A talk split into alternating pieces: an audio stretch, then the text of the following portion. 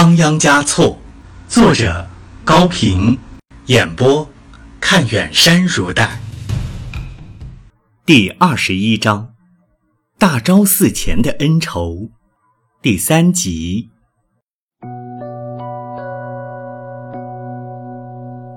仁增汪母被迫嫁人以后，正像她不爱自己的丈夫一样，也得不到丈夫的爱。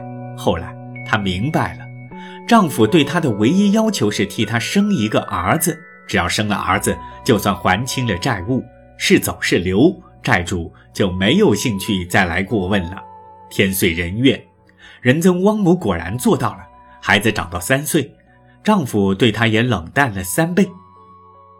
她对阿旺嘉措的思念却增长了三倍。后来，她听说阿旺嘉措成了仓央嘉措，到了拉萨当了六世达赖。他想，只有自己也穿起袈裟，才能与仓央嘉措同走一路，才能有机会在佛海上漂浮到一起。于是毅然进寺院当了尼姑。本来就不想阻挡她的丈夫，更没有阻拦她的理由了。江孜的朗萨姑娘在出嫁以后，替扎青巴家生了一个儿子，又出家当了尼姑。不是被编成藏戏了吗？因为皈依佛法是最光明正大、受人尊敬的行为，尤其对于年轻的母亲，更是难能可贵的。仁增汪母作为错那地区僧尼中的一员，终于有了到拉萨来参加传召活动的机会，但他对于仓央嘉措就是达赖六世的说法，仍是半信半疑。十多天来。他天天自始至终地挤在大昭寺的讲经台前，眼巴巴地期待着达赖出现，却总是失望。他决心坚持到底，等到最后一天。一个人一旦有了某种心愿，产生希望是容易的，产生绝望则是困难的。在爱情上尤其如此。也许是上天不负有心人吧。现在他终于如愿以偿了。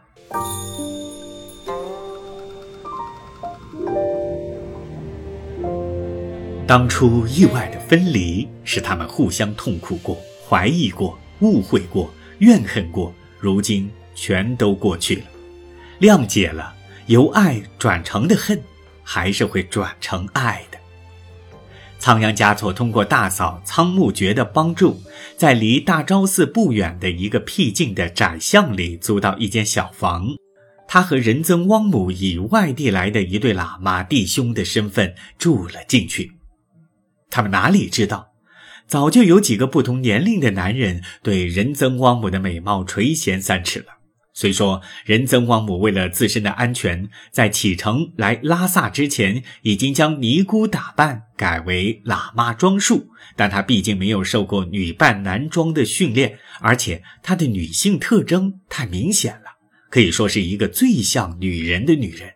所以，终究没有逃出那些具有特殊眼神的人的搜索。当他和仓央嘉措住进那间小屋之后，更加引起了追逐者们的追逐。因为事到如今，几乎可以最后判定了，她是女人。这些天来，第八桑杰正忙于关系到自己存亡的大事。重托盖丹去照顾早已无法管束的达赖，并负责他的安全。仓央嘉措在乱纷纷的地点和乱纷纷的时刻，竟然找到了一个暂时的小小的世外桃源。自从于琼卓嘎被抢走以后，他再也没有到过央宗的酒店去过，也再没有尽兴的喝过酒。现在，他又喝醉了，酒醉，情也醉，他双重的醉了。他为醉倒在仁增汪母的身边而洋洋得意。一次喝酒没醉，二次喝酒没醉，因为幼年的情人劝酒，一杯便酩酊大醉。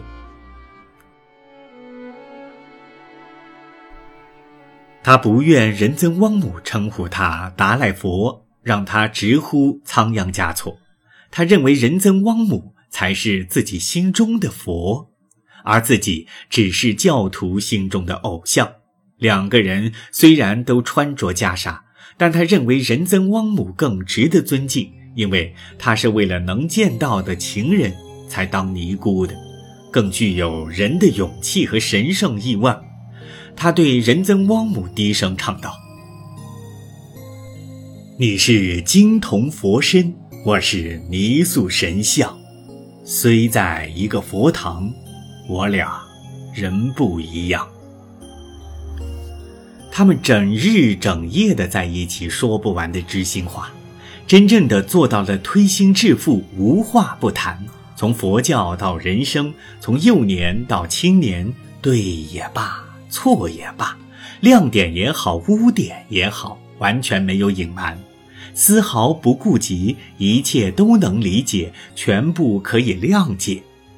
拉萨的夜，从来没有像现在这样短。他写道。白色的桑耶雄鸡，请不要过早提转。我和幼年相好的情人，心里话还没有谈完。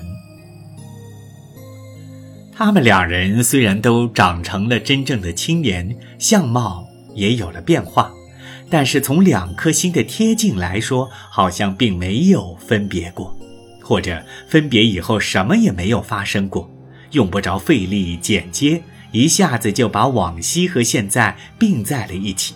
他们在利用今天的机会弥补前天的损失的时候，是可以完全忘却昨天的。因此，仿佛一切又都回到了前天。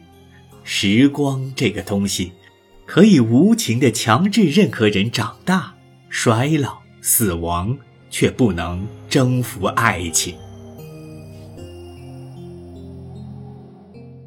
当他俩把拉萨的小房当作错纳的山谷，重温旧情的时候，偷听他们谈话的已不是鹦鹉和小鸟了。仁增汪姆的追逐者们日夜不舍的想法接近他们的门窗。这些在传召的日子里闲得无聊，企图浑水摸鱼的人，眼见即将到手的猎物落入了一个年轻喇嘛的怀抱，心中便猛烈地燃烧起嫉恨之火。他们自然地结成了联盟，经过短暂的商议，做出了轻率的决定：在夜间冲进去，杀掉男的，抢走女的，必要时可以用维护教规的名义。黑夜，响成一片的狗叫声淹没了密谋者的脚步声。他们握着腰刀，提着绳索，迅速地向仓央嘉措和仁增汪姆居住的小房聚集。他们大约有四五个吧，到了门口，却谁也不肯首先上前破门。其中一个肤色最黄的小伙子挺身向前，举起刀来，晃了晃，说：“看我的！”他用脚蹬了蹬门扇，门扇被紧顶着，于是轻声发出了号令：“大家要像一群牦牛，我说一声吉尼松，就一起扛。”其他人兴奋地答应着。有的挽着袖子，有的紧着腰带，有的拍一拍腰刀。熟睡在房内的仓央嘉措和仁增汪姆，对于门外发生的事情，对于临头的灾难，一点也没有想到，半点也没有觉察。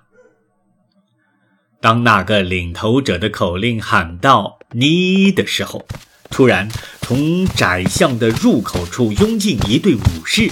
跑在最前面的一个大吼着：“滚开！”刹那间，那群企图破门的牦牛逃散了，武士们也隐去了。没有冲突，没有流血，没有追击，一切又恢复了平静。只有狗，依然在叫个不停。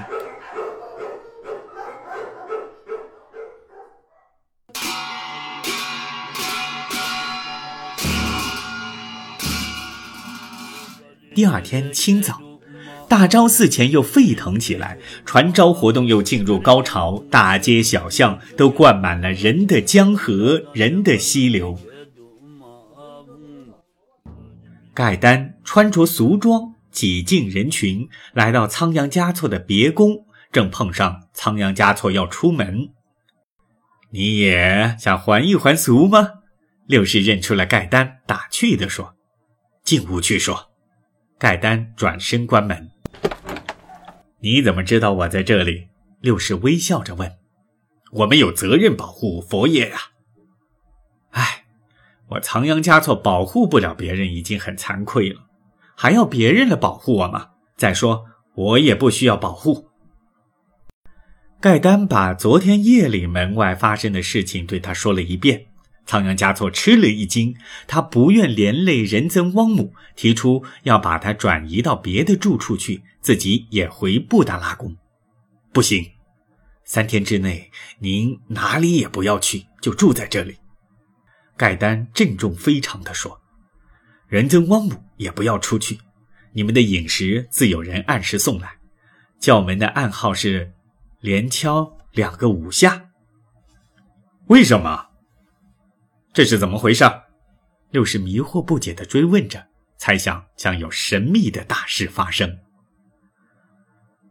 路上和宫中都没有这里安全，盖丹回答说：“外面很乱，您千万不要出去。